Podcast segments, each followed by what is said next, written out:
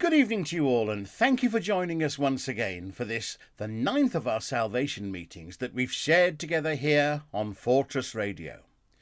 Don't forget there's also a holiness meeting at 11am each week, and you can listen to Salvation Army music 24 hours a day right here on Fortress Radio. In this evening's meeting, we're continuing to look at the events that the disciples and others shared with the risen Jesus in those weeks after his triumph o'er the grave. We've previously travelled with Cleopas and the other disciples down the Emmaus Road, when their hearts burned within them as Jesus drew near and spoke to them. Then we examined the doubts of Thomas and the failings and denials of Peter, that with Jesus' kind leading they were able to put right and find restoration. Today we're going to look at the Lord's most public appearance after his resurrection, and also his intimate and life affirming encounter with James. But first, let's join in song together as we sing song number 74 At the name of Jesus, every knee shall bow. We're going to sing three verses tonight the first, the third, and the last.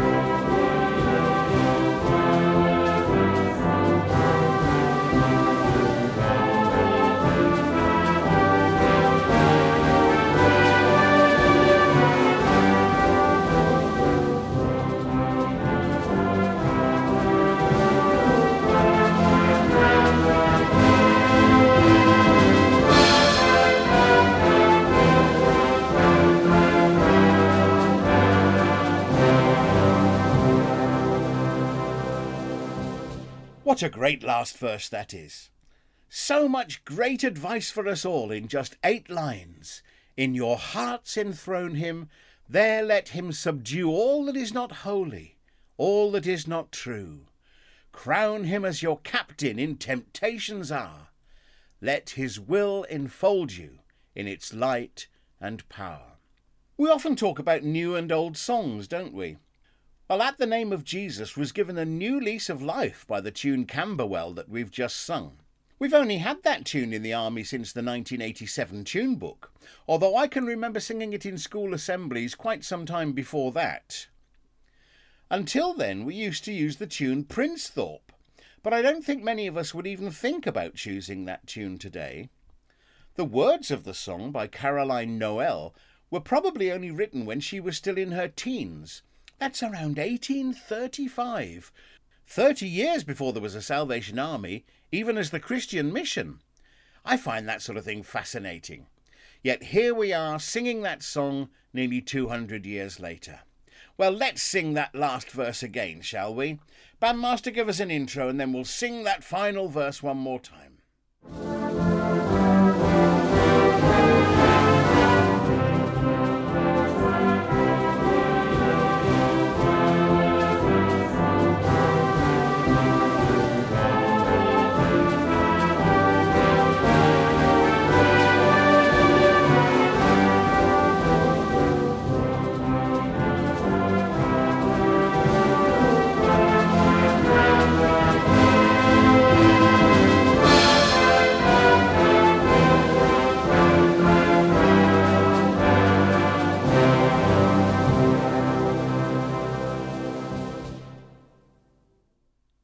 As we pray this evening, I hope that we have all truly crowned Jesus as our captain in our lives. And we have, in return for all he's done for us, given him our lives, our hearts, our days and hours, all there is of me. If you need the words of the chorus, they're song number 569 in the songbook.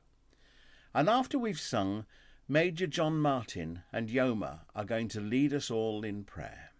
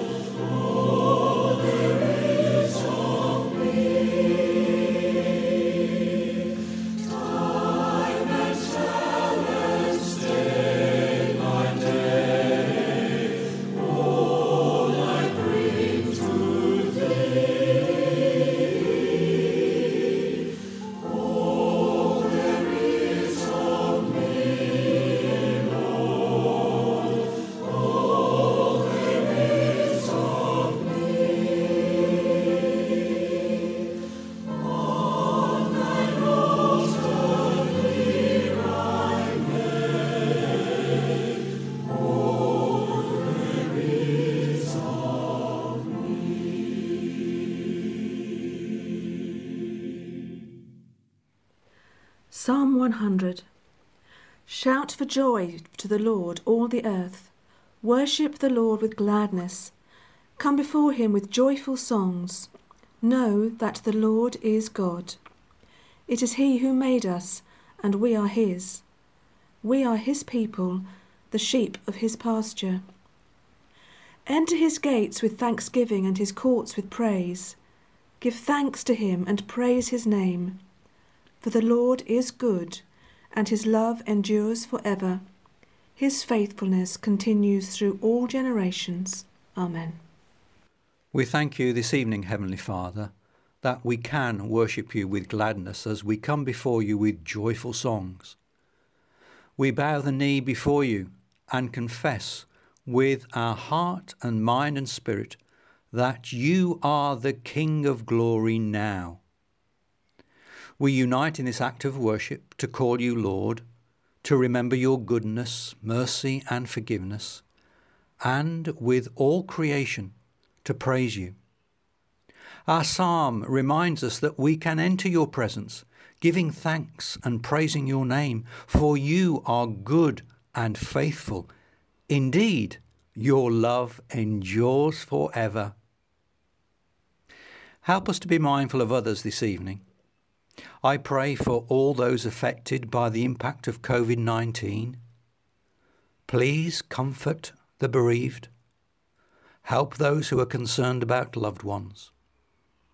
We give thanks for the efforts of those in the NHS and wider care sector who are demonstrating acts of kindness and support.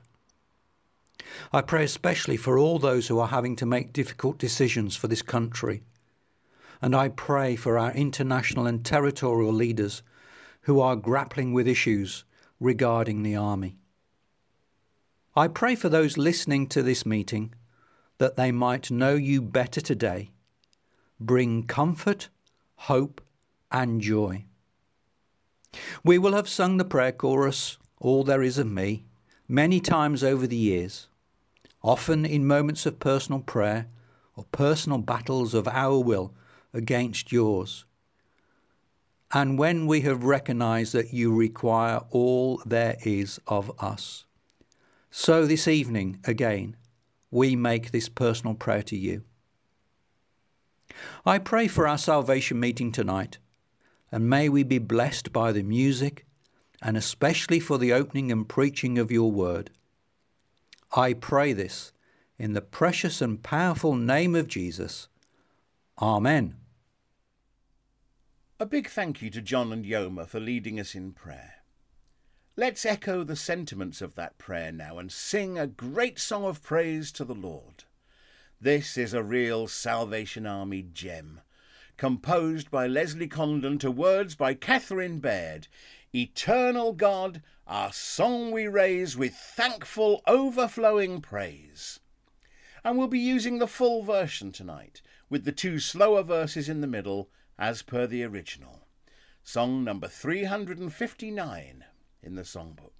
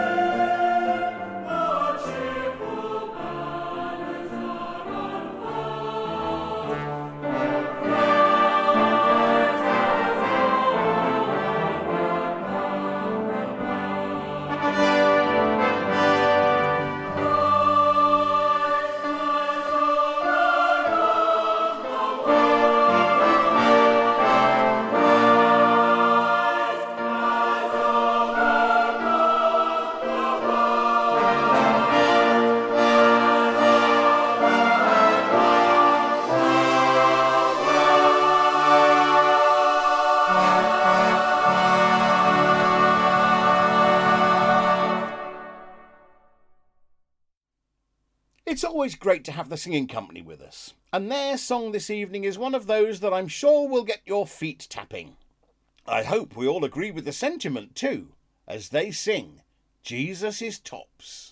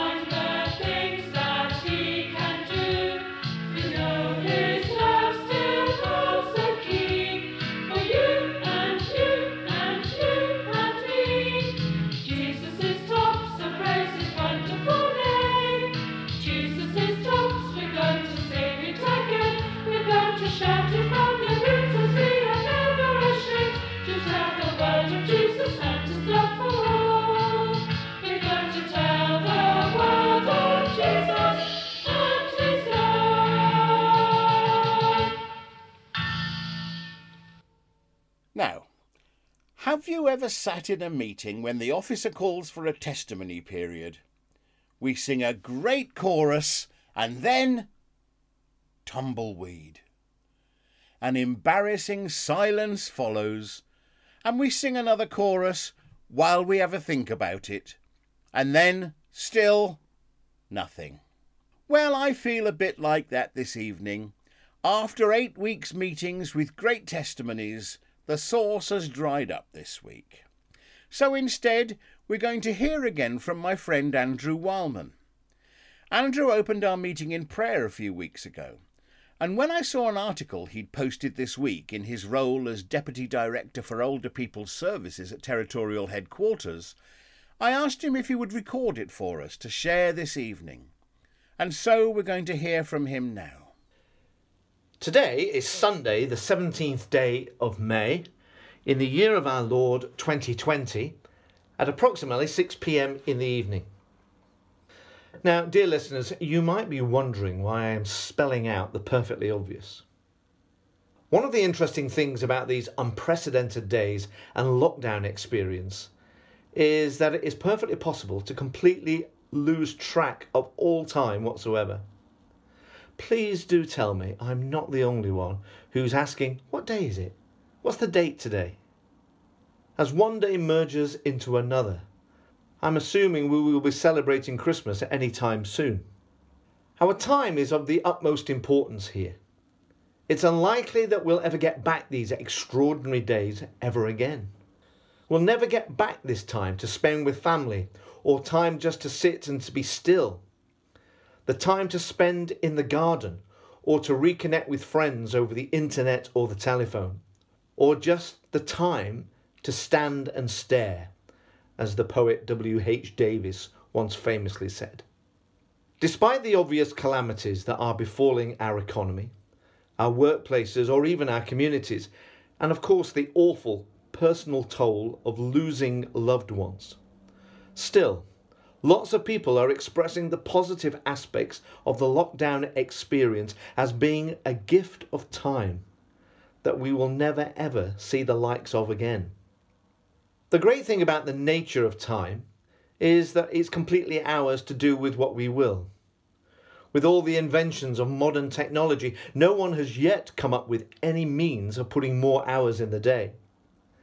However, we can right now decide to make the best use of our time according to the purposes of where our priorities are.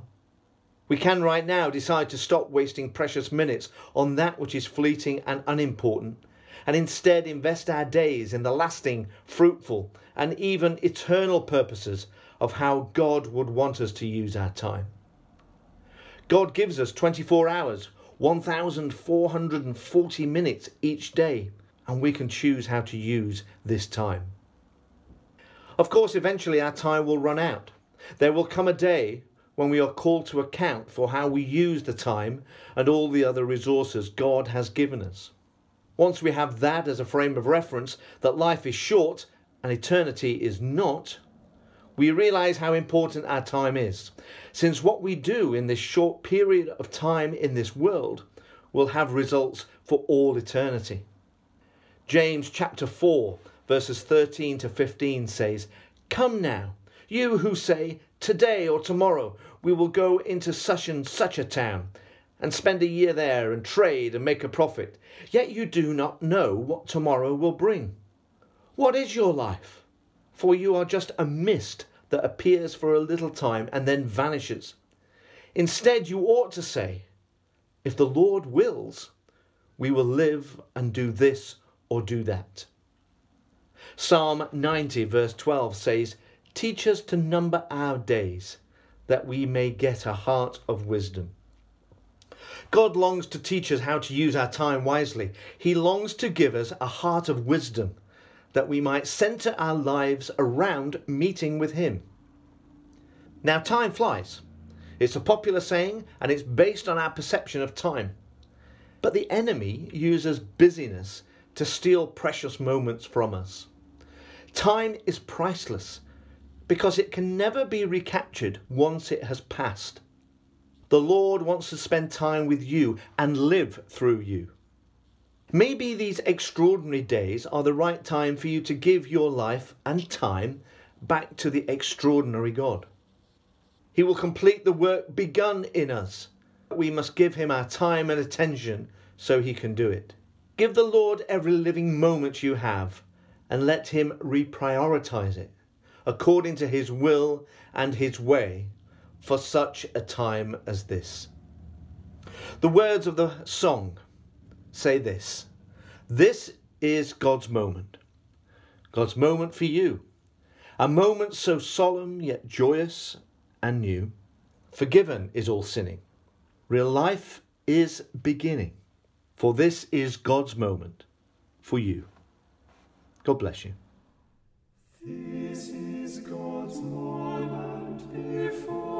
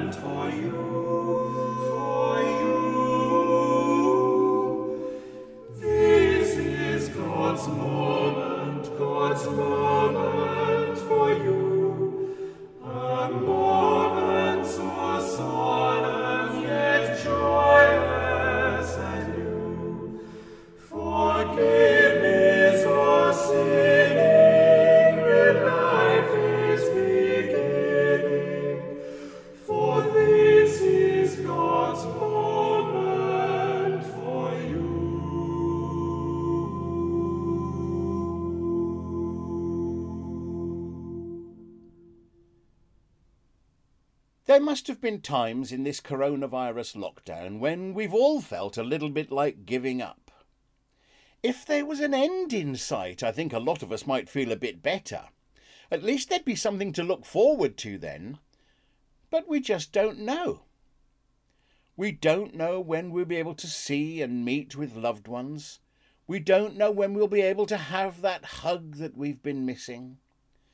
We don't know when we'll be able to start going to the church again, let alone sing with the songsters. And playing with the band is probably further away than most things. I know that a lot of people are suffering from loneliness, and some even despair.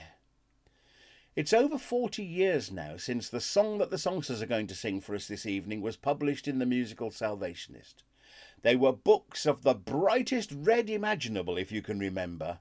Written by Jenny Warnham, the song tells us don't despair.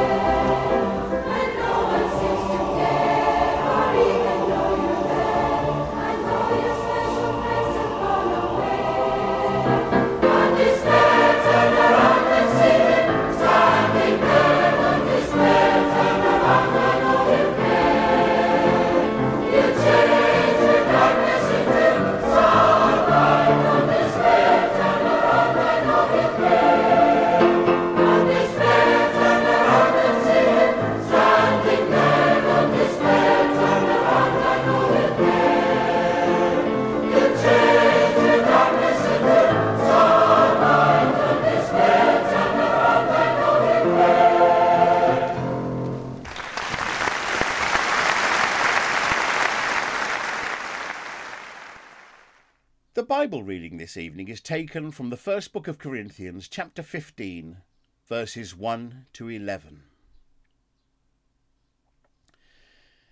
Now, I would remind you, brothers, of the gospel I preached to you, which you received, in which you stand, and by which you are being saved, if you hold fast to the word I preached to you, unless you believed in vain. For I delivered to you as of first importance what I also received that Christ died for our sins in accordance with the Scriptures, that he was buried, that he was raised on the third day in accordance with the Scriptures, and that he appeared to Cephas, then to the twelve, then he appeared to more than five hundred brothers at one time most of whom are still alive, although some have fallen asleep. Then he appeared to James, then to all the apostles. Last of all, as to one untimely born, he also appeared to me. For I am the least of the apostles, unworthy to be called an apostle, because I persecuted the church of God. But by the grace of God I am what I am, and his grace toward me was not in vain. On the contrary, I worked harder than any of them, though it was not I, but the grace of God that is with me. Whether then it was I or they, so we preach, and so you believed. Before we think some more about that and other readings involving the risen Jesus, let's sing together song number 249. I'm going to read the first verse, and then we'll sing verses 2 to 4 using the beautiful tune of Tyndall and the songster arrangement. Christ, whose glory fills the skies, Christ, the true and only light, Sun of righteousness, arise, triumph o'er the shades of night. Day spring from on high be near, day star in my heart appear. O disclose thy lovely face.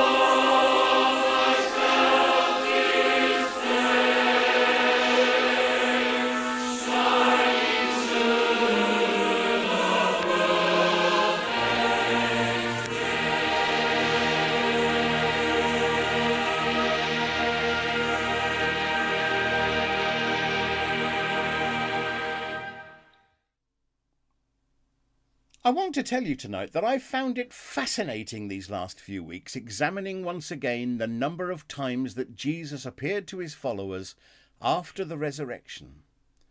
I've been trying to imagine where and when they took place, and even trying to put them in some sort of order. One thing I found particularly interesting is the fact that even though they had seen him, some disciples and followers still had their doubts as to whether A, it really was Jesus they were seeing, and B, that he was truly who he said he was the Messiah, the Son of God. One who found this particularly hard to swallow at times, it seems, was James. Not James, the brother of John and the son of Zebedee, but James, who was Jesus' own half brother. Talking about that, another lesson I think I've learned lately is that when Jesus tells us that we need to have a simple faith, like that of a little child, I think he was warning us about trying to ask and find answers for all sorts of stupid questions such as the ones that have tied historians and theologians in knots ever since. It doesn't matter one little bit to me whether James was older or younger than Jesus, if he was a son of Mary or Joseph from a previous marriage, or both Mary and Joseph, or whether Joseph was 18 when he married Mary or 80, as some others claim. All these things make no difference at all to us or to who Jesus was and still is today. I think if Jesus could speak to those who worry about such things, he'd just say, Stop it! Go out and do something useful. Anyway, back to James. In John chapter 7, verse 5, we learn that even James and the Lord's other brothers and sisters were at first, at the very least, skeptics. James had grown up with Jesus as well as being a follower. I don't know whether the remarkable events of that night in Bethlehem when Jesus was born had been part of the family history that had been shared in the household. We know so little about Jesus' childhood from the Bible. Just one isolated incident about him teaching in the temple and getting lost when he was 12. And that's all.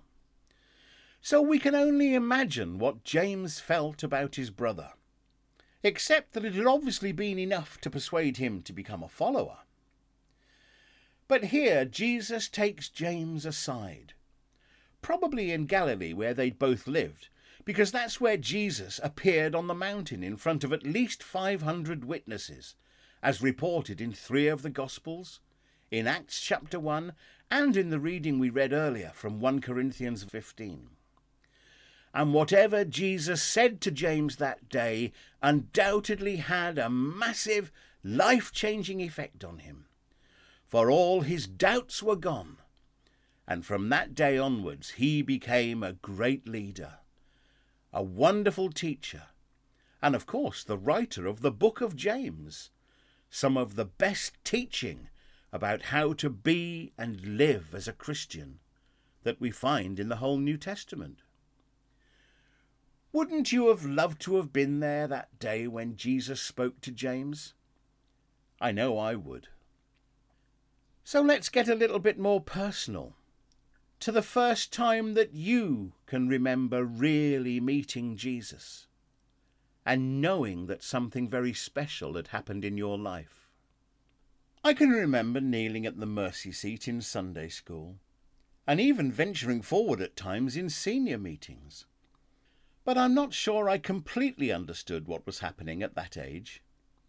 I know that there are some great Christians that I've met who tell me with total certainty that they were soundly converted as children. But to me, back then, I think it was more about just feeling a bit guilty, perhaps, because I'd used some naughty words at school. Or maybe just wanting to try to be a bit better. I think I must have been about 17 before I had a truly special, almost dramatic encounter with Jesus, and feeling, knowing, that this was very much for real. I was sitting in the band at Bedlington, and the meetings that weekend had been led by Colonel Will Howard.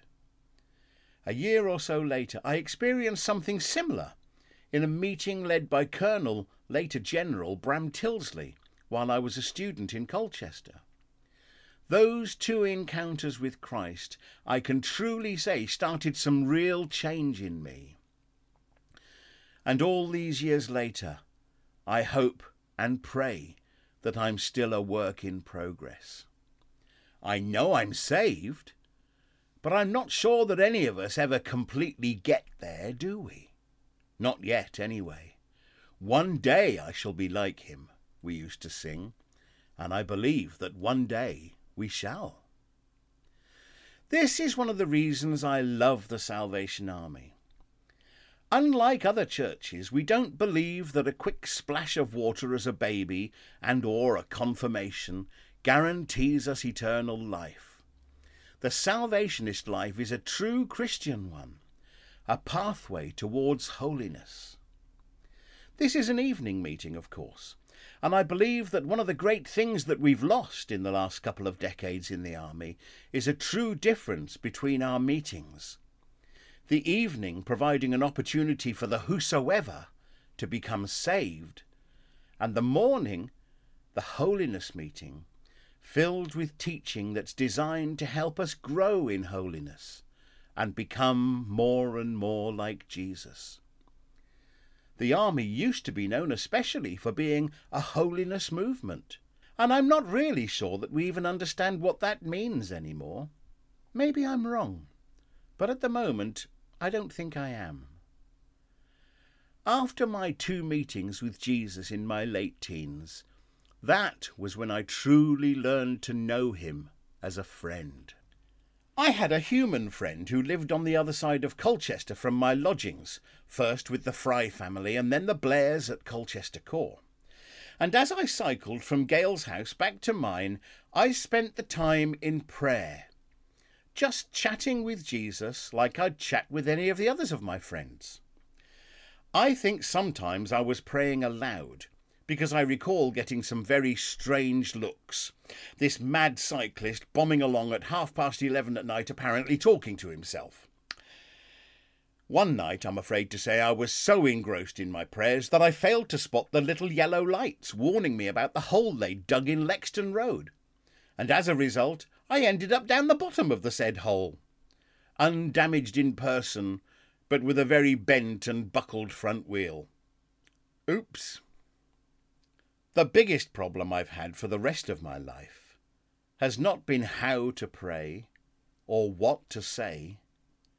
It's just getting myself not too busy to have the time to do it at all. And I'm sad to say there've been far too many days that have been just like that. For the last four and a half years since I married Sarah, she has finally instilled in me the expectation, desire, and discipline to read the Bible and pray together every day. Now, why did it take me over 50 years before learning to do that? There's a real danger, you know, especially in the army, when we used to have five or six meetings on a Sunday, band practice, songster practices, music festivals in years gone by, corps cadets, pub booming, youth clubs, and so much more, that we got so busy doing Christian things that we forgot to carry on growing as Christians. Maybe that's why I've got dozens, maybe hundreds of friends who were busy Salvationists for decades.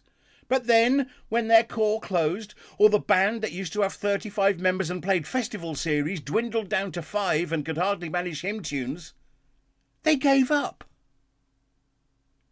When I first moved to one corps in my life, I couldn't help notice that lots of people were spoken about in hushed tones as band legends, but weren't there now at all. I asked if they'd been promoted to glory, but I just got the reply that, oh no, they've retired from the band. Lots retire here when they get to 55, I was told. 55? What about the rest of their lives? What about the rest of their Christian service? Well, sadly, there wasn't any. I never did see some of those people at all. And I wrote a poem. One of the verses said, I have to pray for a sleeping church that used to lead the way. I have to pray for saints who still remember that sweet day, but think they're too old at fifty-five, and so join the decay. I have to pray. Are you due a new encounter with Jesus tonight? How long since you really spoke to him? I mean, really spoke. On that same personal, one to one, intimate basis that Jesus had with Thomas, with Peter, with James. Ask him tonight what it is that he wants you to do, where he wants you to go. Ask him to help you grow nearer to him to proceed down that pathway of holiness. And if you've never met Jesus before, then say to him right now, I want to know you. Please be my friend. Come into my life. Wherever you are in your relationship with Jesus, please, before this meeting ends, make it better.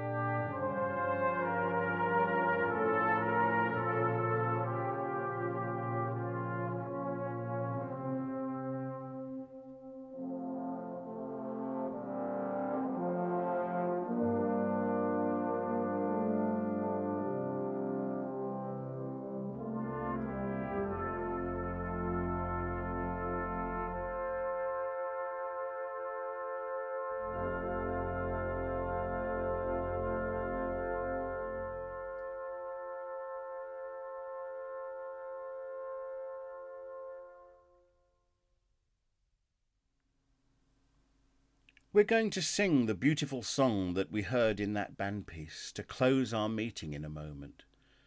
But firstly, I'd just like to thank all those who've taken part in our meeting this evening, particularly John and Yoma, Andrew, the Brisbane City Temple songsters, Croydon songsters and the Scottish Congress Chorus, the International Staff Band, the Amsterdam Staff Band, the King's Singers, and Exeter Temple Singing Company. So now we're going to end our meeting with song number 503, Just As I Am.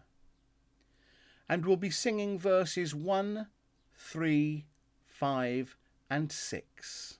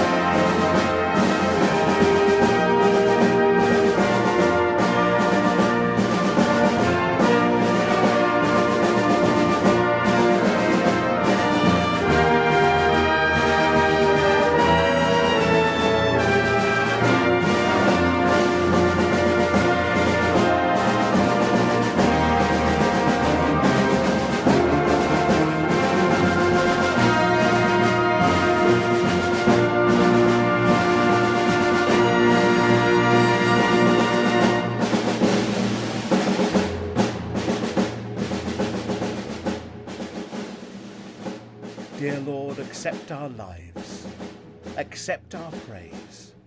take our offerings to you. And now may the love of God, the fellowship of the Holy Spirit, and heaven's richest and choicest blessings go with you all until we meet like this again.